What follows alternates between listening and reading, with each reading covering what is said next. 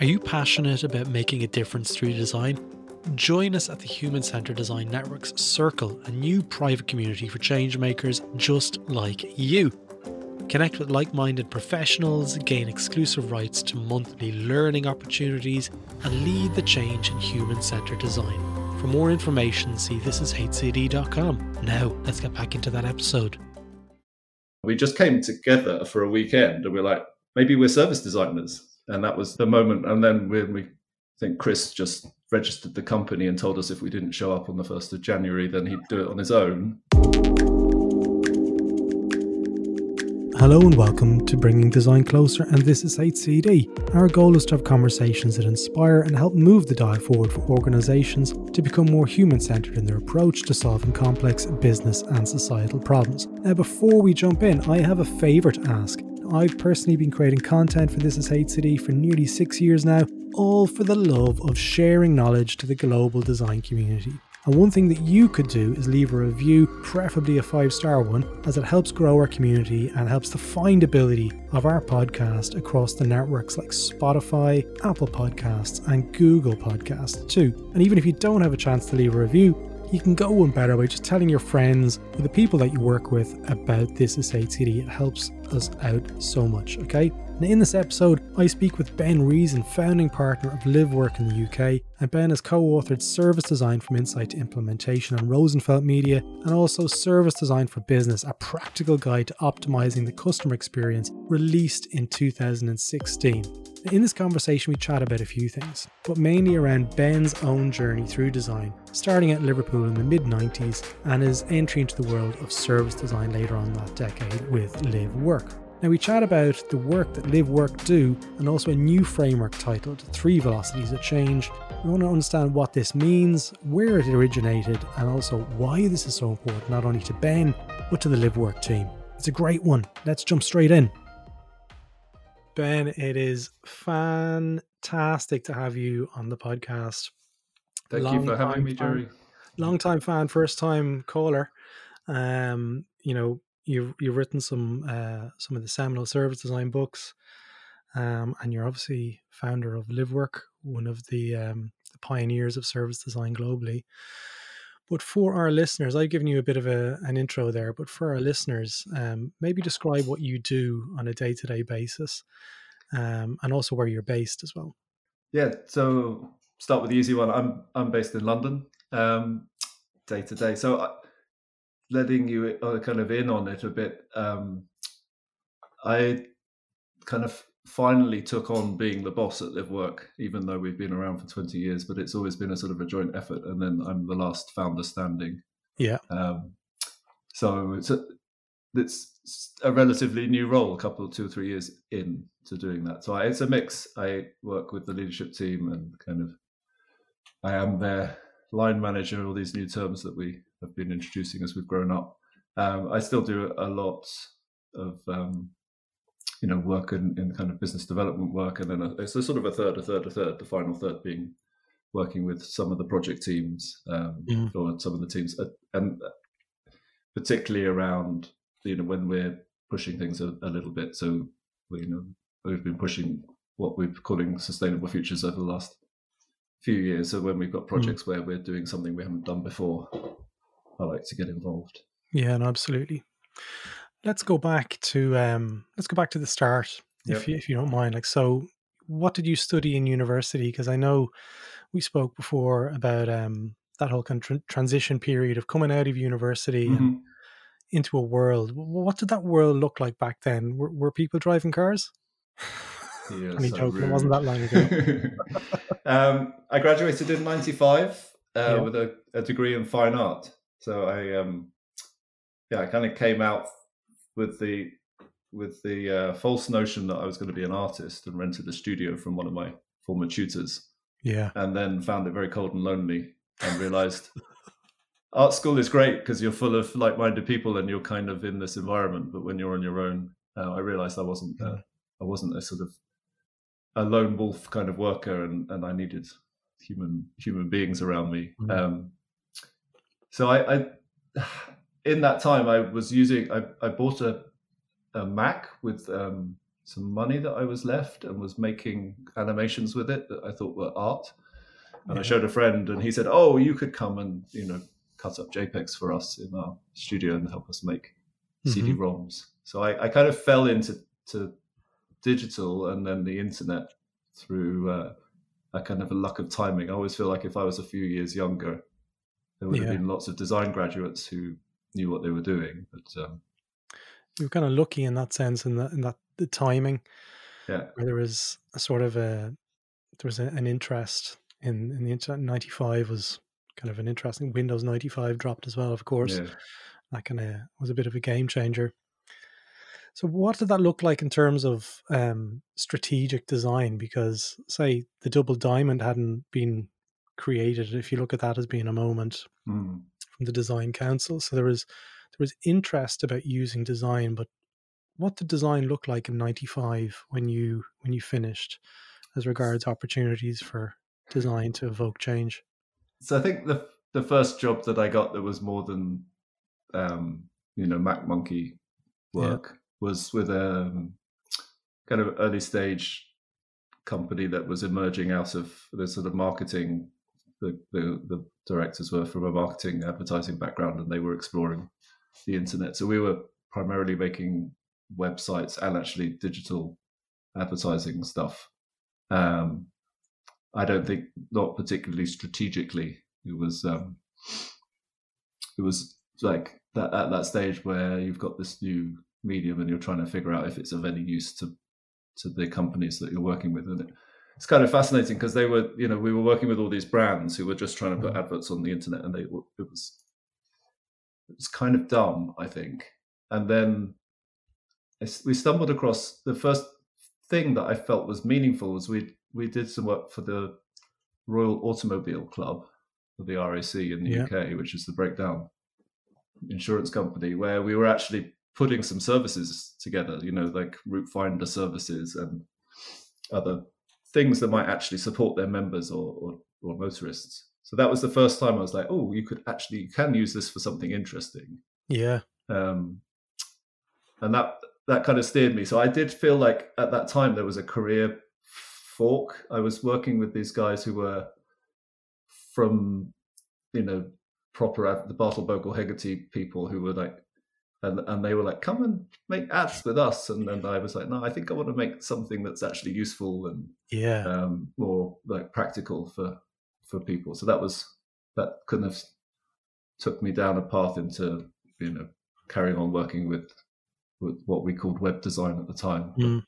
Um, so your first introduction to service design, what did that look like? Because you know, I I probably had heard of service design in you know the mid two thousands, um, mm-hmm. and I'm keen to hear what your experience was around that period of where you saw yeah. the light.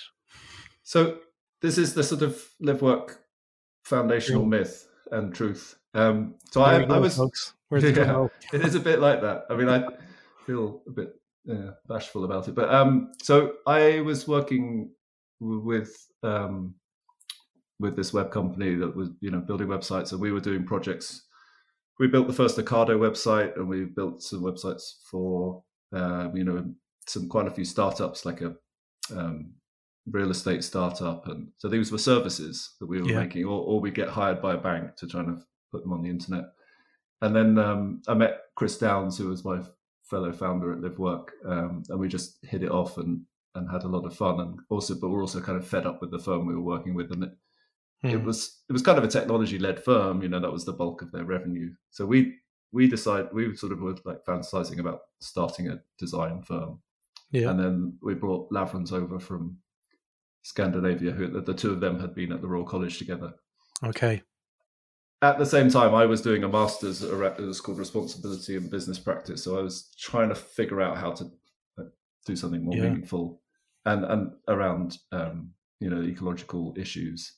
And I read a, a, book that had a chapter that was about services and services being a way to drive, drive resource efficiency. a guy called Amory Lovins and Paul Hawken.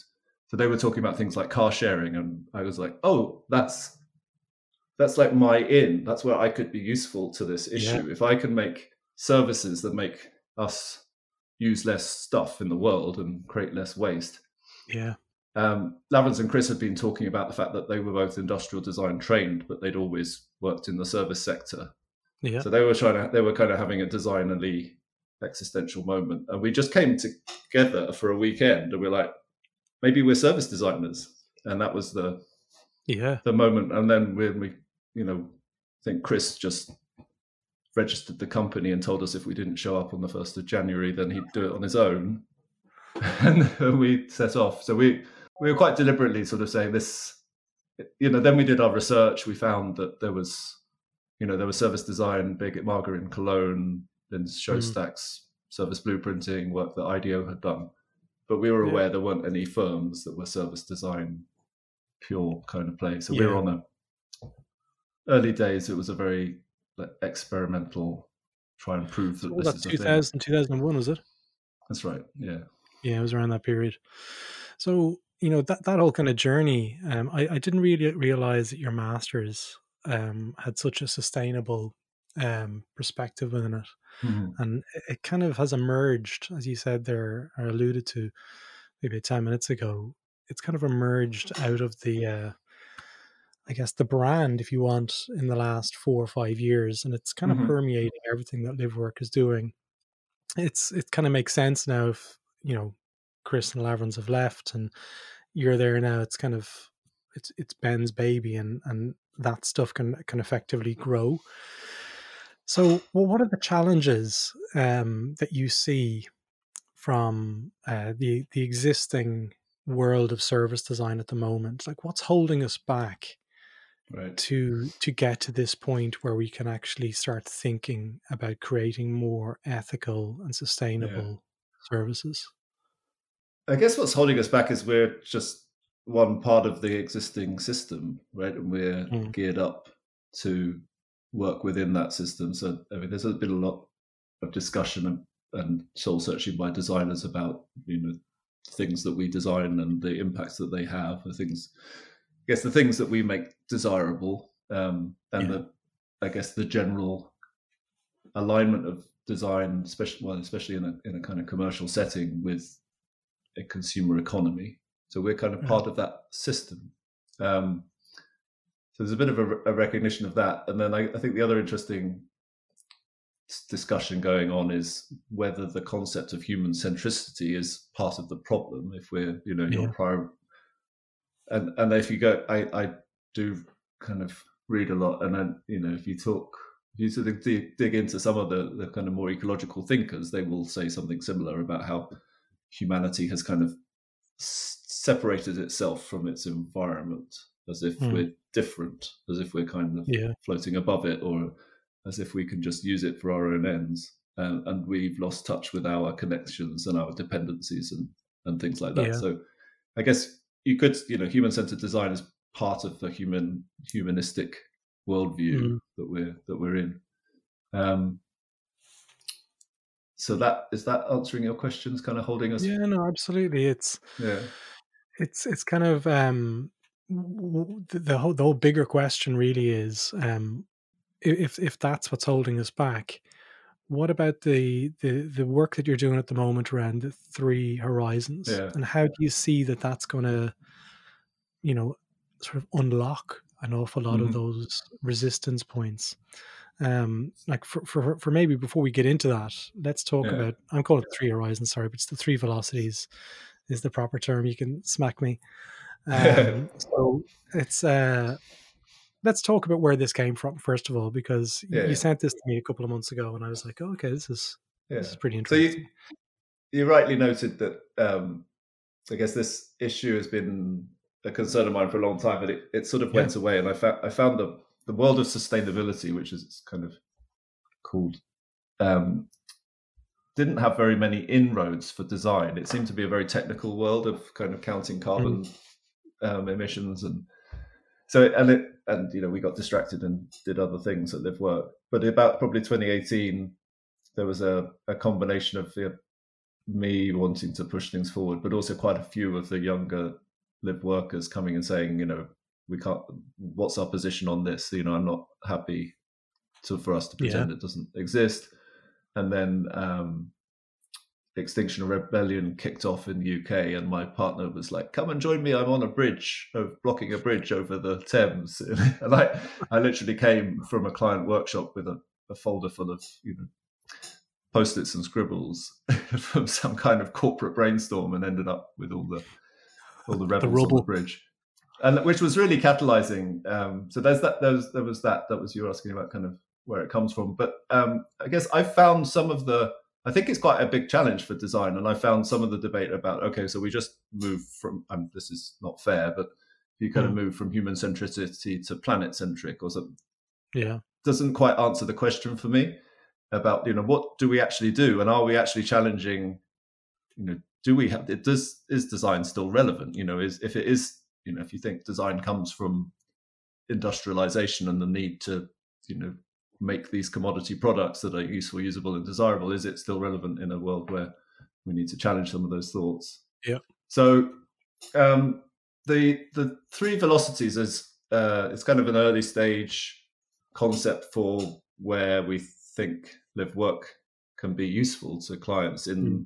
I guess the ecological transition. So the three things we're saying is the sort of the one velocity is understanding, which is probably a slow burn kind of mindset shift into a more ecological way yeah. of thinking. Another one is acceleration. So there are certain things we need to do really fast, like transition to renewable energies. And the third one is is we're calling prepare, which is a bit more of a futures facing. There mm. are changes that we might need to be ready for that maybe we don't know if they're coming or not. Um, yeah.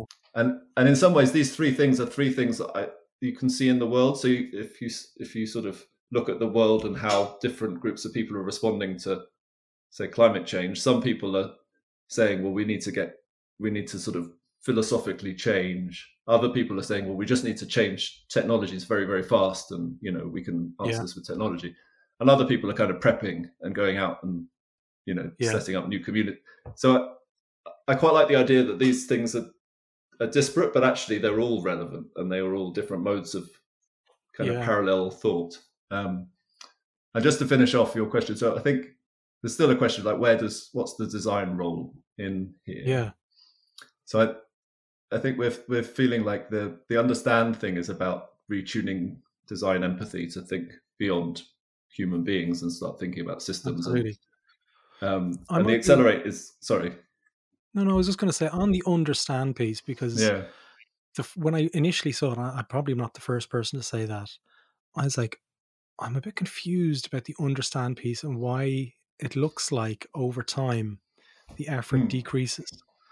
Yeah. Um, when typically, if you look at you know wicked problems, to use that term, the the closer you get to to the problem, it exponentially increases, and um, it it shouldn't diminish the the amount of effort required to understand is my take on it and i was like yeah. okay i'm i might be missing something here and i'd love to be able to speak to ben about this and i was like oh hang on Brilliant. a couple of weeks oh thanks gerry so we did put this so gerry's referring to a graph that we have with Which these I'll put a link velocities.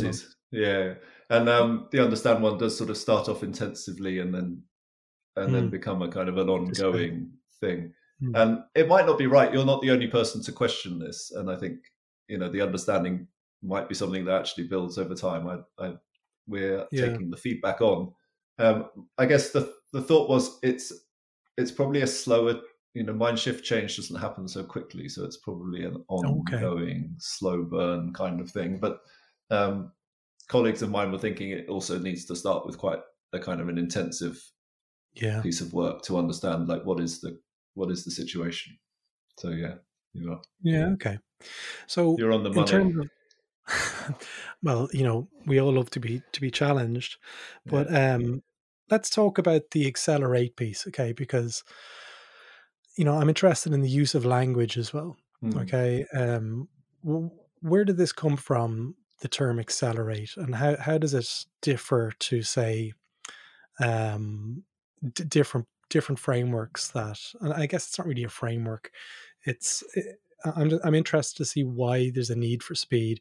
I cannot believe yeah. I've said that phrase again because that's the third podcast in a row I've quoted Top Gun. there you go. So beyond it being exhilarating, you mean? Why is that? Yeah, you know, Yeah. and wingman I mean- and all that kind of Yeah. Well, you, I mean, the really simple answer is you've seen things like these reports around climate change is that there's only so long for a transition to Absolutely. take place.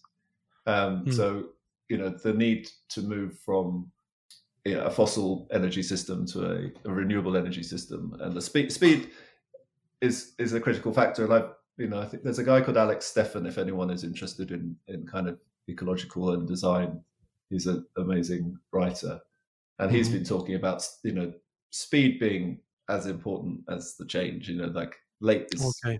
Late is also a problem. It's not like I guess other transitions where the the deadline is is less um, critical. But also, it's quite interesting because we've you know part of this has come from observing work that we've been doing with clients, um, Mhm. and we've worked with some car manufacturers who are on that electric vehicle transition. Yeah. and you know there are deadlines from government about when they have to stop making petrol cars Mm. And the feel the, the kind of the urgency that you can feel from them is quite different from other work we've had.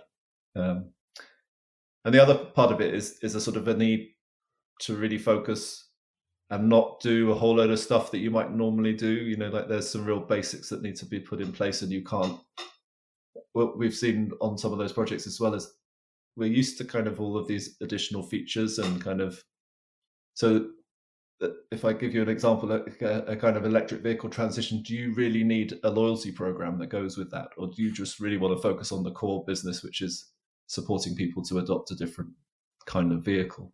Mm. That's I think the thing. Um, Okay, so um, the bit that I'm kind of I understand. I don't want to say the need for speed again, but I understand acceleration. Okay, like an, an accelerate is there. Is there a, um, some sort of an innov- innovation loop happening, whereas you can test the the hypothesis, the prototypes, and get them out and get that feedback loop and and build on it? Like, is that what I'm seeing here in terms of it being a cyclical process? or is it just a case of getting that that massive change and doing it quicker? I think I think that's why we've been discussing it for everyone. This is early stage kind of hypothetical Yeah. Um, thoughts, but we're we're kind of hoping that the prepare work pops out things that then become accelerated when the timing is is right. So Okay. for an organization to accelerate something, it has to be very clearly the right thing to do. Um, whereas there are lots of unknowns and kind of maybes around there. So I think that the, the prepare work is probably going to have a lot of ideas in it that sit there. And one thing we've been discussing in terms of innovation is, so my colleague Yelta sort of said, it's not so much kill your darlings anymore. It's like chill your darlings and wait for the right time. Yeah, I love that. Isn't that good? oh yeah, yeah, yeah. That you Yeah. should make t-shirts with that. okay, Um, we'll that's do that. that's cool. That that gets the reaction going from me. We can wear them at all the geeky conferences. And I mean, like as you said, like this is a um, it's an exploratory piece Hmm. um, uh, that you're doing, and I, I guess at this stage, wh- what are you hoping to achieve by putting this out into the wild? Is, is conversation one of them? Because we're here talking about it is is one thing. yeah and sort of pull ourselves forward in some way and, and but but also provide a framework where we can um, we can kind of look at the work we're doing in this space and say what's the balance that we that we need um, we've done one piece of work which has kind of touched all three where we've looked at the sort of so creating a, a community of practice around design for sustainability within an Mm. organization so you've got that kind of understand piece going on and then then they're prioritizing certain things that they're taking forward, but they're also thinking longer term, like what's our compass. So useful to sort of codify something that was, let's say, a you know, an early Hmm. indicative methodology. But yeah, and and and obviously we're trying to match something we can do with something that organizations need. So there's a commercial Yeah. aspect to it. One of the things that struck me, um, Ben, and this is not me being anyway facetious, is the is the work that you're doing now and how it seems to have matched the design culture. Okay, so the the culture that you've built over the last 15, 20 years. Okay, it's I don't know what it was like uh, t- in 2010s and stuff, but it seems that there's been careful curation happening around the people that I've spoken to because there's been a number of live workers that I've spoken to over the last couple of months. How have you managed this in terms of um, the hiring process, mm. and how mm. do you maintain the design culture? Because, as you said, they came to you in 2018 and they go, "What's our position on this? Like, you know, how are we going to respond to these things?" Mm-hmm. And it sounds like, in somewhat, the employees have risen. Yeah. Um, um, they've they've kind of asked the questions, and you've responded. Um, I'd love to get your thoughts about what you've done to enable that design culture because I think a lot of people will be really interested in that, and especially if you're now able to, as you say, go into the final third and convert that into yeah. meaningful work. Yeah, you know, I think that's a tricky question. It's like you know, a sort of self-reflective element of it. Um, what do I know? So, I think I think we've always been encouraged a, a kind of an openness about mm. you know so there's no there aren't particular there aren't kind of we don't shut down people's questions or doubts or or things i generally you know over time people you know and and I, I guess it also starts with me i mean i've always been this this is something i've talked about all the time um, mm. So it's not it's a kind of an, an open door um, on a more formal formal side, and actually to answer, sort of address your earlier question about like what the challenges to the design world, we did kick off a process last year that's taken most of the year. We did sort of deliberately um, taken our time around like just renewing or updating LiveWorks purpose statement. Or we didn't have one. We had kind of different mission, vision stuff, but we're just like, okay, what's the company purpose? And had a lot of conversations around it. And uh, the first time we kind of opened the discussion, and I think I scared everybody by sharing some sort of more bleak eco thought, including this guy Alex Steffen. But there was there was there's a sort of a, a fear factor involved here about stepping into the unknown. You know, I think yeah. we all we all swim in this human centric water, and it's second nature, and, and it's mm. you hmm. know it's kind of how how we define who we are to some extent. So to sort of say, well, we're going to, do, you know, it's like, do I need to go back to school or do yeah. I need to challenge my clients in a different way that I'm not used to? And I'm not sure if I've got the data or the, you know, the gravitas yeah. to do that. Um, so that's that. You know, fear is always just sort of something that holds you back, isn't it? Um, so deliberate. I mean, that's the one thing I can say we've done over the last year to deliberately say this is a collective thing. You're not on your own. You know, yeah. we've talked about saying we're going to have this kind of you know the sustainability lens is something that we bring to all projects even if the client says well that's not relevant for now um, and also we've been running a, a kind of sustainable futures in stealth mode so we've picked a few clients where we've said let's just have the conversation in the background yeah and if you feel comfortable you can see whether some of these questions are relevant and it's been hmm. really successful actually so you know we work with with some clients where we haven't been this hasn't been part of the brief or the contract that we've had. You bring them in. We, we bring it in, and actually, in terms of, I think part of what's what's important is being figuring out where our, our kind of spaces where we do have permission and value. So mm we're not the we don't we've deliberately said we're not the people who have to shout and scream at companies and say you know you need to sort your shit out and yeah. and stuff. They you know most firms will have some kind of statement and yeah. intent but it really needs translating into what they actually do. And then, mm. you know all of the difficult bit which is the more I yeah. it does design seem, space. I, i'm seeing a pattern between you know the founding of LiveWork and where you're at now like in terms of chris townsend i've registered the domain you show up for work here now and, and then yeah, you yeah. go find the work. And 2018 you know change happens you know founders whatever. Yeah.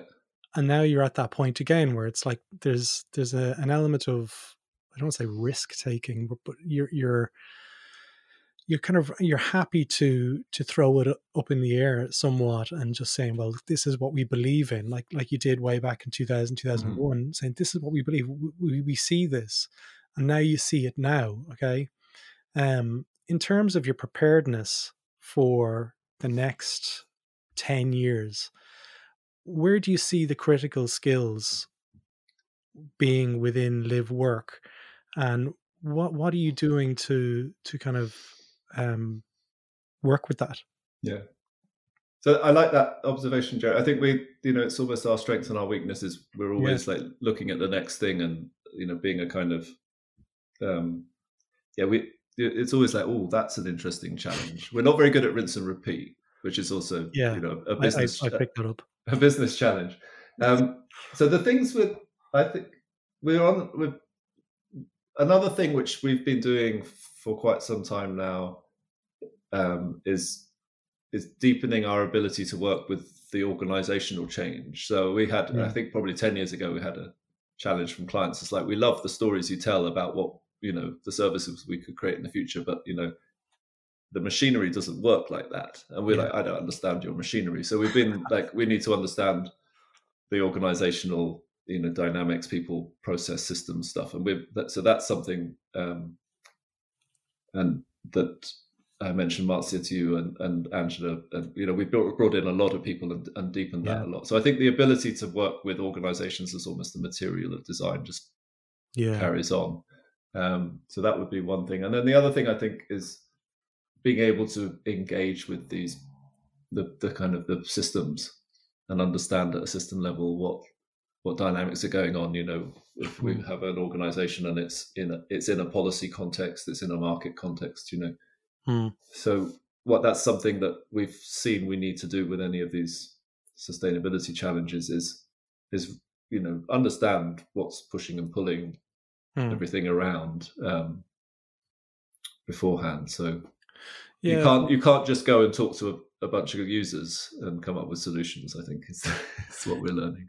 But but I'm seeing like within within LiveWorks, um, I guess DNA and within the team structures there's there's roles there that are non if you want design like there, there's no like there's sustainability experts and there's so forth like you're you're really it's like you're, you're building a different kind of a team um and that's i'm saying different compared to other typical a consultancies right. um that would be pitching for service design work that might just have design research interaction design it seems that there's there's a there's a different formula and a different approach happening uh, and i'm keen to understand like is there something beyond this that you're you're hoping to see the rest of the design world catch up to? Because i believe like what you're doing at the moment is is really interesting um, and you're able to do what a lot of businesses wish they could do take the risk um, hire you know people who um,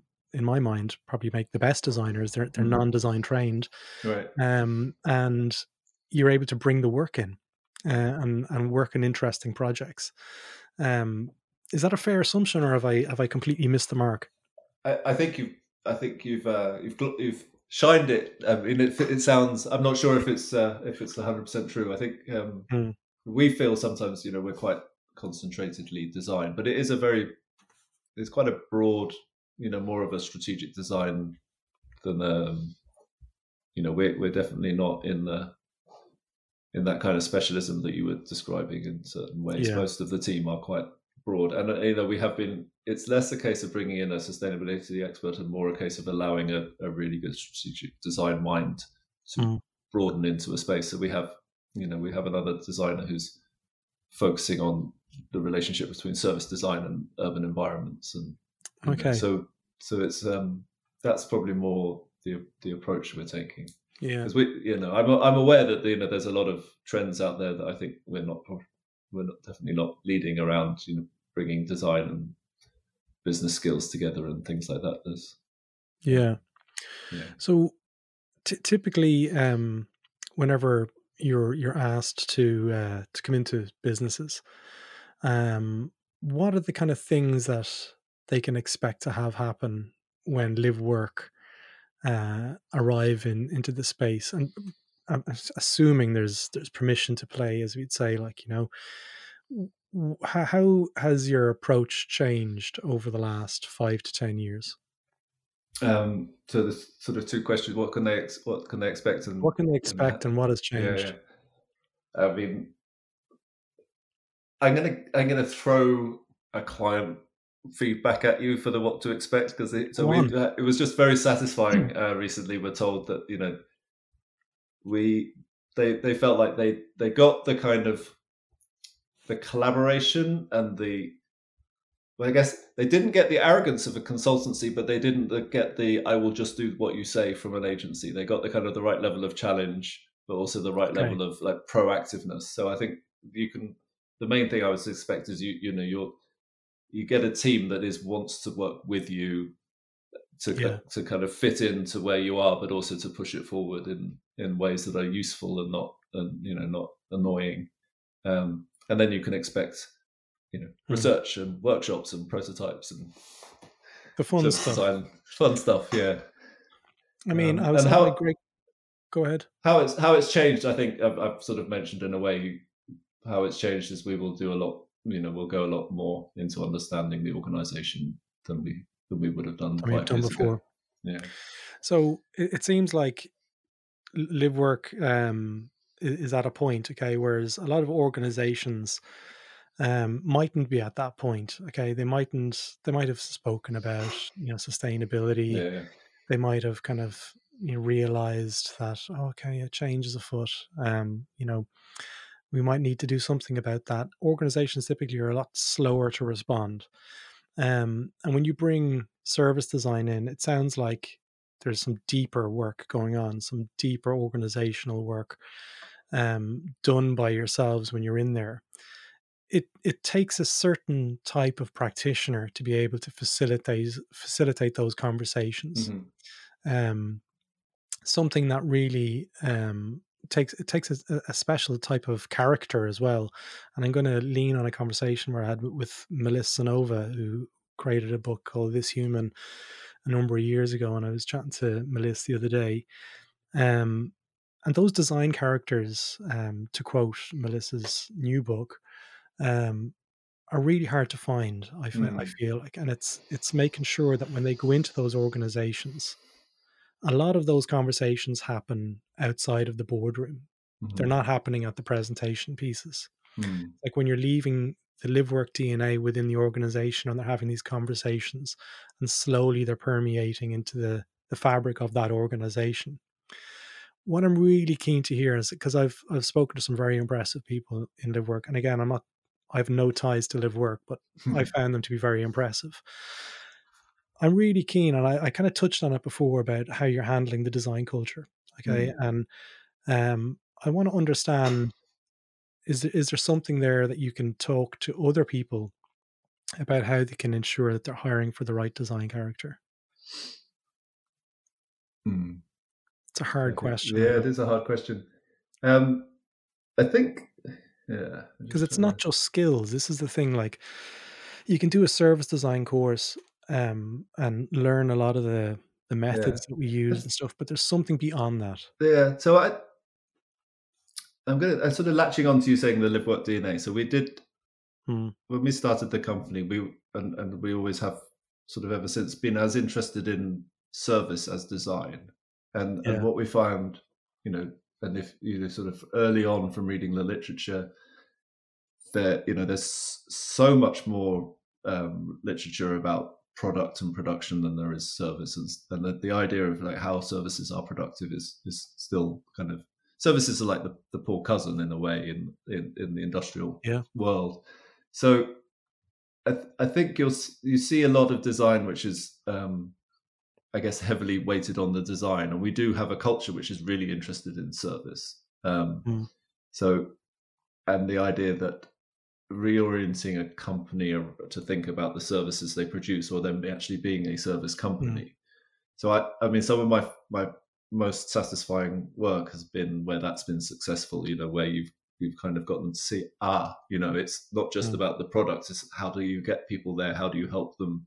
mm. choose the right one and how do you support them to get the most out of it you know um, and when you say that that kind of the kind of people and the kind of culture i'm just thinking we've had a team that's been working with the british parliament on on the services that are provided to to politicians and their staff you know so basically kind of in a way plonky services like it support and but yeah. also you know archiving and these these things. And and our big win is getting them to think of themselves as a service provider and to orientate how they structure what they do yeah. around those services, and that shifts them from like throwing a, throwing together bits of IT and disparate, uncoordinated, yeah. siloed activity.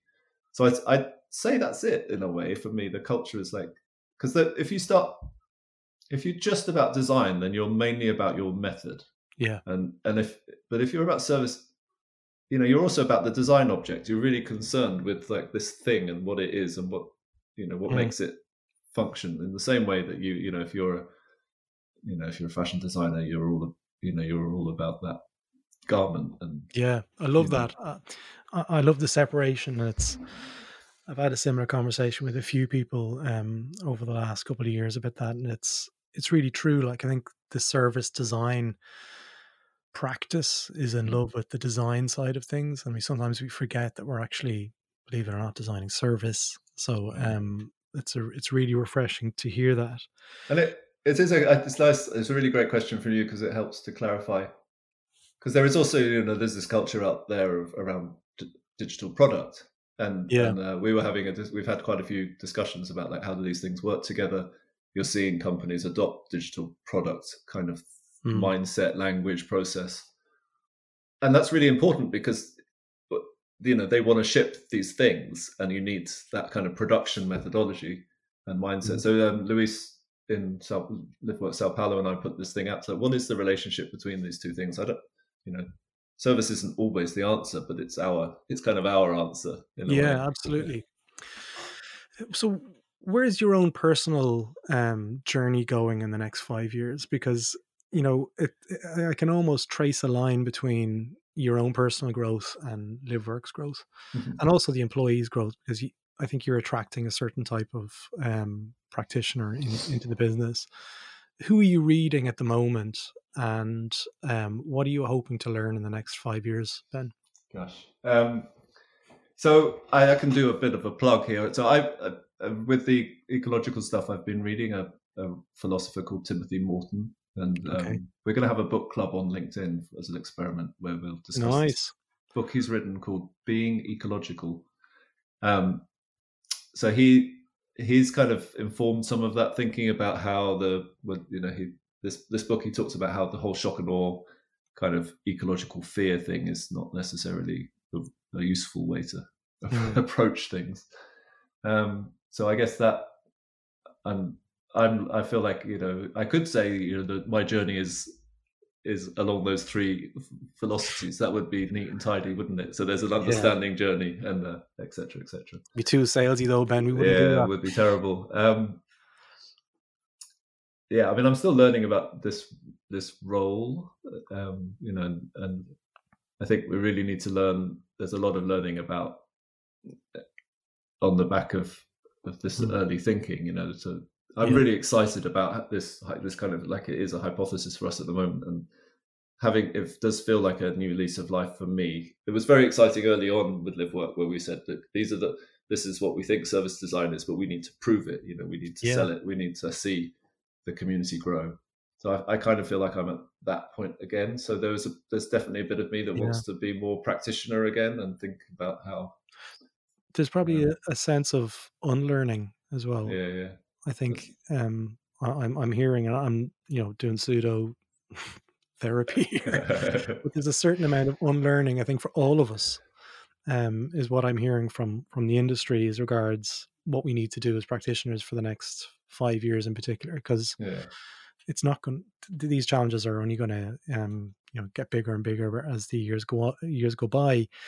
Um, what do you think? Um, what do you think in terms of the the the people coming into the business what are the skills that you feel that you're going to need like outside of yourself? Um so if, if there's anyone from academia or education that are producing new talent i'm really keen to hear your thoughts on on what they should be doing more to cultivate excellence because obviously you know over the last decade or so, there's MAs of service design. Mm-hmm. There's a lot more of those, um, and, and from what I'm I'm understanding from a lot of those master's courses. They create really talented people, Hmm. um, but there's something beyond that that we need to maybe consider. Yeah, just um, trying to. Re- I'm remembering. I was haven't done any any teaching on the master's courses for A while, for a while, but um, it's it's a good question. I think there still seems to be like a. I think the really interesting stuff is when it's multidisciplinary. Um, Mm, so I, absolutely. I I loved it. There was tutoring at the Royal College of Art, and there was a project that they did, which was between service design, automotive design, and the engineering teams at Imperial. So Mm, I guess learning how to work. I mean, it's in a way, it's kind of you know these um, 21st century skills agenda around project based and collaboration. yeah, You know, um, so I, if you run a, a service design, I always felt like the best projects were the ones which were kind of done like student projects in the wild, and the students Yeah. were learning how to work alongside you know, an actuary or a nurse or an engineer or you know so Yeah. that um and there is something you know that like one of the hardest things i find with what we do is just you know is the is the facilitation the collabor of, of collaboration. How do you do that? And how might you do that at a so you know we can do that at team level and we try and do that within an organization. How do you do that at a sort of multi organizational level? How might you have a like in s- collaboration at a, at a next system level of scale? Um we, we've had yeah that, that would be it's sort of i think the dream that's where the work needs to go and you know if you look at um some of the the stuff the kind of new trends in design like this idea of mission driven innovation you know how do you how does the design support that as you know kind of a key Yeah. facilitator of those kind of challenges Okay. There's there's a whole host of things that we could probably go a little bit deeper on here, but I just want to ask w- w- one last question because you know in 2001 you were you know reading an awful lot about um, the emergence of service at that point, and now we're at the point and we're 2023 here and recording this, and we're we're kind of at a crossroads, you know, in terms of of how we operate moving forward. What what have you changed in your own life um, over the last, say, number of years? Just I'm interested because you're you're more well read than I am. You're more experienced in sustainability than I am, and you know from speaking to Gerry McGovern, who's a very good friend of mine, who oh great yeah, I'd love to know. Um, and again, you might kind of go, "Oh, I'm I'm still a work in progress. I haven't done Yeah. enough. but I'd love to hear in terms of um, stuff that you maybe carried through into the business as well, and maybe made cuts in certain parts, or maybe you added things or things like that. so do, you mean like at a, at a kind of personal lifestyle level or Personal lifestyle level, absolutely. Yeah, I'm, I'm actually. So I, I feel like I'm in a fortunate position, and I I have this building sense that like let's say that you know if you the global ten percent richest people Yeah, in the which includes us consume something like 50% of the world's resources. So there's an interesting debate about you know is it personal responsibility or system level? But i think if you're in that group you you and you have the ability to make economic choices then you you should do things. And it's also a way to learn. So Mm. and without feeling like bragging i i'm very lucky. We moved house last year and it was a full renovation. So we managed we've got a heat pump and a, Oh, uh, nice. there is no gas in the house. So it's a fossil free zone which is really you know that's Feel- awesome. Yeah, it's very good for the uh for the sort of um self image um i'm afraid i i bought a car in the pandemic i did i was i was kind of proudly car free and a car club user for a long time but yeah. um You've you've bought a car. I Yeah, mean, like I- I know a number of people who've made huge sacrifices and sold houses and downsized and Right. um, become free of of that. Um, but I'm really interested. Like for, for me in my own personal journey, I still we still have two cars in our house. Okay, it's really difficult. We've got two young kids, both under six. yeah Um, and I've challenged my local council about this stuff. I've asked them, saying, "Hey, listen, look, you, you're talking about on one hand um, you don't want me to use my car. I said, but there's no public services Yeah. for me to get from A to B in terms of the schools. And I could probably buy a cargo bike. But um, for anyone who's been to Ireland uh, Yeah. recently at the moment, or specifically Dublin, they're going through a huge transformation in the bike lanes at the moment. And I just don't feel safe enough to bring my two young kids out in the bike. So, And, well, good yeah. for you for because I think stepping out of your own decisions and being politically active around it and helping um, talk about it. realize. The other thing I've done, which is is definitely a luxury, uh, you know, economic luxury. We we've been traveling by train in Europe, which, Ah, was it good? can mean a two day trip to go and see the grandparents in Denmark. Um, but uh, yeah, it's good. It's good. It's two expensive. days. I know um, Joe, who wrote Engineering um, and, and Yeah. Joe told me about a. Um, where was he going? He was, he was going to Dundee from, from. Stockholm because I, I met him in Dundee and he That's was like, right. yeah, ne- never again. Yeah, it took him like you know a week. yeah, yeah. I don't know how long it took him, but he did it. Um, and I know a number of people who've. I think if you're in mainland Europe, things become a little bit more easier. So I am gonna I'm gonna sell it actually. So what my emerging concept. So we went to Venice right? in the summer via Amsterdam, Munich, and then through the Alps on the train. And we had a, a four hour break roughly in Amsterdam and Munich. So I'm, I'm going to coin the phrase micro break, micro city break. So you, you have just long enough to kind of walk through the central streets and eat Yeah. something and or, or go and see an exhibition even um, and then get back on the train again and using the sleeper train um, Yeah, and then we did go that route because you can go through the Alps on the from Munich on the to train, which would be amazing. Yeah, Absolutely. Well, as but it, it, it, we did on the way back. We were in that heat wave, so it was like forty degrees on the train, and it was kind of hard work. So you're sitting there looking out the window, kind of going, could have been an air conditioned airplane here. exactly. um, well, look, Ben, you know, I, I've covered off all my my kind of questions here, and this you, you're off the hook. I'm only joking. Yeah, Um, it was really, really good finally chatting to you, um, and thank you for being so open and honest about a lot of the questions. As you see, some of them come from. But I really enjoyed speaking with you. So, so thanks so much for giving me your time. If people want to reach out to you, what's the best way for them to do that? I know we've got a type form link that I'm going to throw a link in the show notes for people to follow up and get involved with um, the the three, not the three horizons, Velocities, yeah. three velocities. Um, so I'll put a link to that one in the show notes. But if people want to get in touch with you directly, what's the best way for people Yeah, to do that? I'm I'm pretty open on LinkedIn. I think that's the easiest way to to Yeah. find me and throw a link to that one in the show notes as well. yeah, I'll also link to Live Work as well to, Yeah. to check out where you guys are at. Like you know, Ben, thanks so much. Thank you.